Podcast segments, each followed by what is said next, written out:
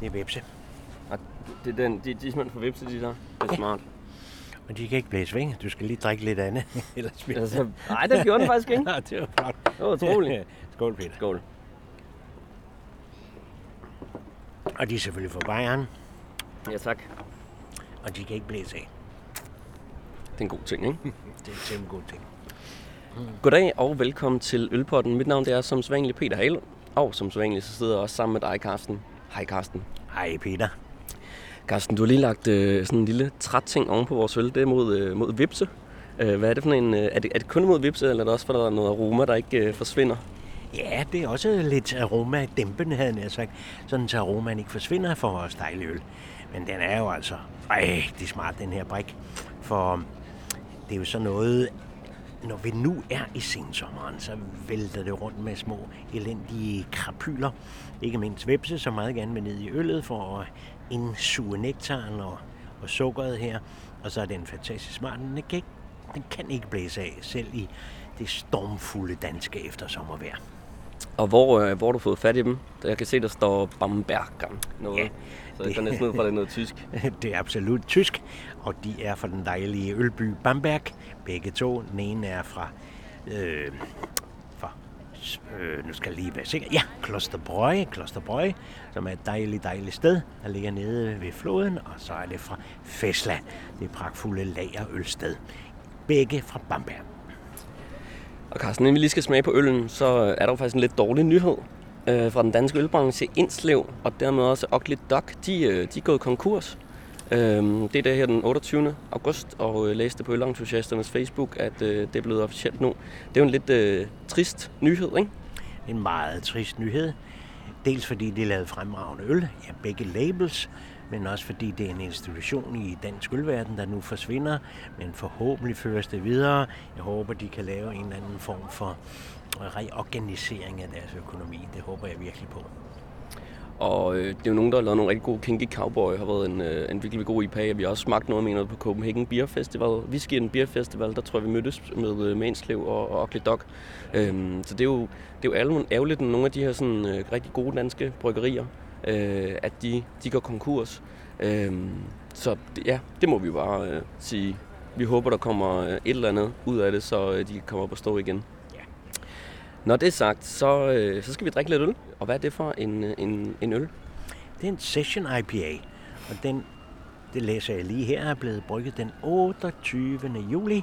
Og nu er der altså gået en måned, så nu regner vi med, at den er godt modnet. Så nu smager vi måske den her som en af de aller, aller første kunder på et meget spændende sted, hvor vi jo sidder, Peter, men det vender vi tilbage til. Nu smager vi lige. Jamen lad os sige uh, cheers. Jazz. Uh, den smager dejlig, synes jeg. Fin bitterhed. Fin forfriskende øl. Det er en super sommerøl, vil jeg nok sige. Til sådan en dag, som vi har i dag. Og Peter, vi sidder udenfor. Og hvorfor er det en sensation? Og det er det, fordi der er jo desværre meget få, på grund af det danske valg meget få udendørs ølbar. Ja, hvor er det, vi sidder? Søernes Ølbar. Hvad, øh, jeg har været her en hel del gange, vil jeg sige. Det er et rigtig, øh, rigtig hyggeligt sted, også om vinteren, hvor at man sidder nede i den her lidt mørke kælder med starinlys og så videre. Og øh, så vidt jeg husker 20, 20 fadhaner og øh, også et, et, øh, et bottle, bottle kort. Hvad kan du fortælle mig om Søernes Ølbar? Ja, det er jo et collab, havde jeg sagt. Det er en herlig mand, Kim Christensen, der ejer to steder. Det ene, det er Ørsteds Ølbar, og så denne her, som er Søernes Ølbar på Sortedamsdoseringen. Og det er vel nok dejligt at sidde her. Det er også dejligt at sidde inde ved hos Ørstedsparken. Øh, det er jo sådan mere vintersted, kan man sige. Så han ville altså lave et sommersted også her. Og her er nogle pragtfulde langbord, som vi ser det nede i Bayern. Nu kan vi sidde på langbord, ved langbord på langbænke og kigge ud over det dejlige sølandskab. Og Carsten, øh, som sagt var det den her Session IPA, som er det her collab. Øh, hvor meget ved du om det her collab? Øh, nu sidder vi med bladet åbent, så vi kan faktisk se alle de bryggerier, der har været med. Der er blandt andet Elfarm, Amager Bryghus, øh, Braw, øh, Kasper Brewing, Kongebryg. Jamen, der, der er rigtig mange. Det er 28, jeg tror, der er. Og det er jo det der, som Julie Maria snakker om, ligesom at prøve at samle det danske øl. Øhm, synes, du synes vel også, det er en god idé, det her med, at man ligesom prøver at samle bryggerne og på den måde få lavet endnu bedre øl? Ja, bestemt da. Øh, jo mere vi samarbejder, jo mere bliver den danske befolkning bevidst om, at der er noget, der hedder mikrobryg, og noget, der hedder anderledes øl. Og i stedet for at være hinandens konkurrenter, og det kan jo så gå desværre grueligt galt, øh, så skulle man måske hjælpe hinanden. Man skulle måske hjælpe hinanden med gær, med erfaringer inden for maltning, øh, erfaringer inden med bryg, alle mulige brygtekniske ting, som man kan støde sammen, hovederne sammen og så snakke om. Det gør man inden for alle former for brancher, så hvorfor ikke den danske ølverden? Der er selvfølgelig Bryggeriforeningen, og det er jo en dejlig institution, men øh, det kan også godt være, at de små, som ikke nødvendigvis er medlem af den forening, har lyst til at, at have et forum, hvor de kan mødes. Og hvor er, hvor er øllen brygget henne? Den er øh, brygget i Gørlev, og øh, der ligger Dry and Better, som meget tit er på hanerne hernede. Og øh, det, der også er på hanerne meget tit hernede, det er Flying Couch med ved Peter Sonne. Fordi Kim og, og Peter har et meget kærligt forhold til hinanden. Jeg mener, at Kim er med i bestyrelsen for Flying Couch, så når vi har drukket det henne her, tror jeg, at vi skal have fat i en Flying Couch. Og Carsten, nu har vi været i et tidligere afsnit forbi IPA'en, som ligesom grundøl. Men der er jo rigtig mange forskellige afarter af IPA'en. Øh, der er Session IPA, så har vi den almindelige, vi har dobbelt, vi har triple, øh, vi har New England Style, vi har West Coast, nu er der kommet noget, noget der hedder Bryt IPA. Øh, Session IPA'en, kan du ikke lige fortælle øh, lytterne lidt om, hvad det er for en IPA-type? Ja, det er jo den mildeste af dem alle sammen. Den kan være lige så tåget som denne her. Det er ikke nødvendigvis sådan, men det var jo så en øl, som man gav til arbejderne. Det var altså som regel før frokosttid. Det her er simpelthen dagens første øl, dagens første session, og øh, mange steder i verden, det gjorde man jo i gamle dage, der tog man en formiddags bajer, kan vi roligt kalde det, eller en formiddags IPA vil det så være her, og den skal ikke være alt for stærk, for man skal jo kravle rundt på stilaserne og lave dagens stunt, og derfor skulle den være mild. Så sådan en session IPA, den er mellem 3, 4 og måske 5 procent. Absolut ikke mere end 5 procent. Er det en stil, du godt kan lide? Øh, altså, hvad, hvad for, har du en foretrukken IPA-stil? Uh, jeg kan bedst lide den gammeldags rene stil, den som amerikanerne så har øh, lavet nogle meget inspirerende typer af. Og øh, jeg foretrækker måske de kaliforniske øh, humlede IPAs. Men der er nogen der, der er ganske vidunderlige. Det, der er fordelen ved den her øl, det er jo, at du kan jo drikke den og næsten føre automobil bagefter. Nu skal jeg lige passe på, hvad jeg siger, men altså, den er så mild, så du kan sagtens klare hverdagen. Ja, du kan godt klare en stor og så næsten gå ud og køre, ikke? Altså, jeg tror, den her lå på, kan det passe, 4,6 procent.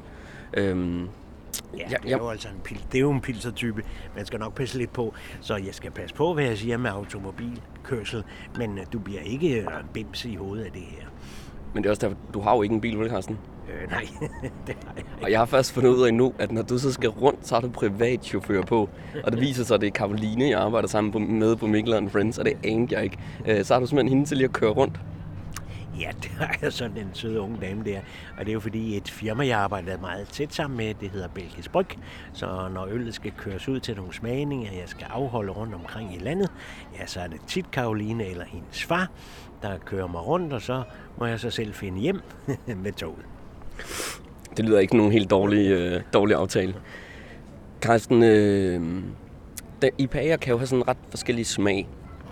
Og jeg, i, i starten var jeg sådan lidt glad for dobbelt IPA'en, øh, triple IPA. Det er jeg ikke rigtig mere, fordi jeg synes oftest, det bliver meget sødt. Øh, det, og det bliver sådan lidt tungt, og det, det er sgu svært at komme igennem. Sådan noget som Session IPA er jo meget mere lettere, lettere i det. Er det, øh, er det, er det noget malprofil? Hvad er det, der, der gør, at, at en Session IPA typisk er, er lettere og ikke nær så sød, synes jeg, som en, en dobbelt IPA? Altså malprofilen er jo lav her, for her bruger man, og det kan jeg jo tydeligt se, at man bruger formodentlig pilsnermalt, ovenikøbet rent pilsnermalt, ikke? Så malprofilen er jo lav, altså hvis du øh, putter lidt af det røde i, altså for eksempel det, som øh, man i Mellem-Europa kalder vinermalt, så får du jo den her pragtfulde øh, røde farve. Men altså, den originale pale ale, det skal selvfølgelig være en rødmaltet øl. Øh, øh, malprofilen er lav her, fordi alkoholen er lav, altså når vi ikke har så meget malt, så får vi selvfølgelig ikke så stærk en øl. Det man så gør med det her øl, det er, at man humler den kraftigere, det kan du også mærke, at denne her er behagelig i IBU-tal. Hvad vil du tro, tro den ligger på uh, IBU, den her? Ah, den ligger på 40. Det vil På jeg 40, ja. Og det skal jo så opveje den øh, lavere malprofil. Og hvornår øh, Session IPA'en fik vi ikke øh, helt styr på, hvor den egentlig kommer fra? Er det en, er det en britisk opfindelse, ligesom IPA'en er, og, og hvad li- ligger vi ligesom af årstal, hvornår den begynder at vinde frem? Af begyndelsen af 1900-tallet, slutningen af 18. Øhm, det er så der, hvor arbejderne bliver i stort tal rundt omkring i de store britiske byer, og øh, ikke mindst bryggeriarbejderne. Det bliver et meget populært fag, øh, så det er en typisk arbejderklasseøl, den her. Har man også, fordi jeg kommer til at tænke på, at øh, da jeg, jeg mindes, da jeg var, øh, var barn, at der var strejke på sådan noget Harbo eller Carlsberg eller sådan noget, fordi de blev sat ned fra et eller andet fra, fra 6 til 4 øl per dag eller sådan noget. Øhm, hvor, hvor, hvor normalt har det ligesom været der førhen, at, at man bare, øh, når man er bryggeriarbejder, kunne, kunne drikke i løbet af arbejdsdagen, og, og hvornår stopper det egentlig fuldstændig herhjemme, fordi at jeg har sådan minder om det. Jamen, det er fuldstændig rigtigt. Øh, jeg skal bare lige anholde en ting. Det er ikke nødvendigvis, fordi man ikke fik den normale ølration. Men det var en, en, en væsentlig faktor, at man skulle have sin ølration hver dag. Og fik man ikke den, så blev man temmelig sur. Men øh, den sidste ølstrække, store, voldsomme ølstrække, det var en overenskomstforhandling i 1985. Øh, og så var det jo, at vi måtte ty til andre bryghus rundt omkring i verden, og, og pludselig vælte den ind med Pilsen Urkvæld, for eksempel fra Tjekkiet, og så måtte den danske pilserdrikker måtte jo så vende sig til, at, at den smagte lidt anderledes. Men øh, ølstrækker har der været rundt omkring, øh, ikke mindst i det danske bryggerilandskab.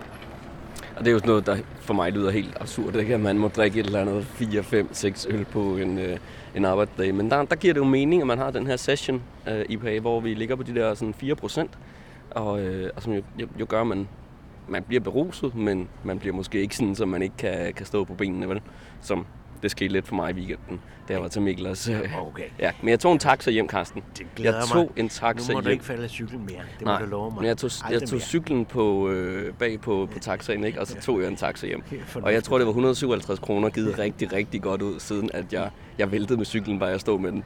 Det godt. men det var, når der er fri, fri øl, ikke? Af gode Miklerøl og noget cycle og noget, noget farmstedt. Du skal Og... trække hjem. Du skal trække hjem, Peter. Jamen, så taxa er vel okay. Ja, det er meget, meget fint.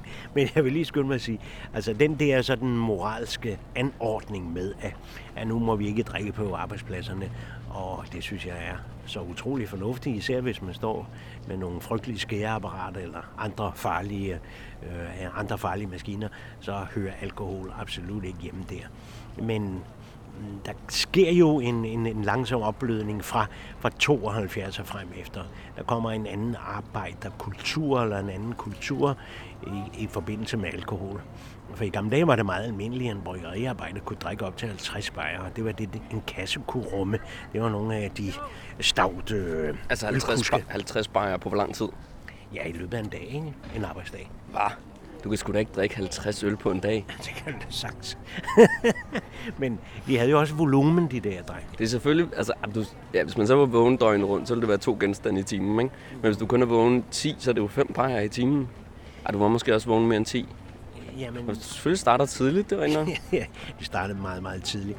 Og jeg vil bare skynde mig at sige, at jeg er født lige ved Carlsberg, og hele det der bryggeri, miljø, det glemmer jeg jo aldrig nogensinde. Jeg kunne se nogle af de der kuske. Altså, en flaske, den er tømt på, ja, få sekunder. Hvornår begyndte man egentlig, nu der med kuske, hvornår stoppede man med at, at køre øllen rundt på den vis? Og ja, øh, altså det, det med, med hestekraft, det ophører jo selvfølgelig i det københavnske liv der. Ja, så at sige, der hvor øh, voldene sløjfes.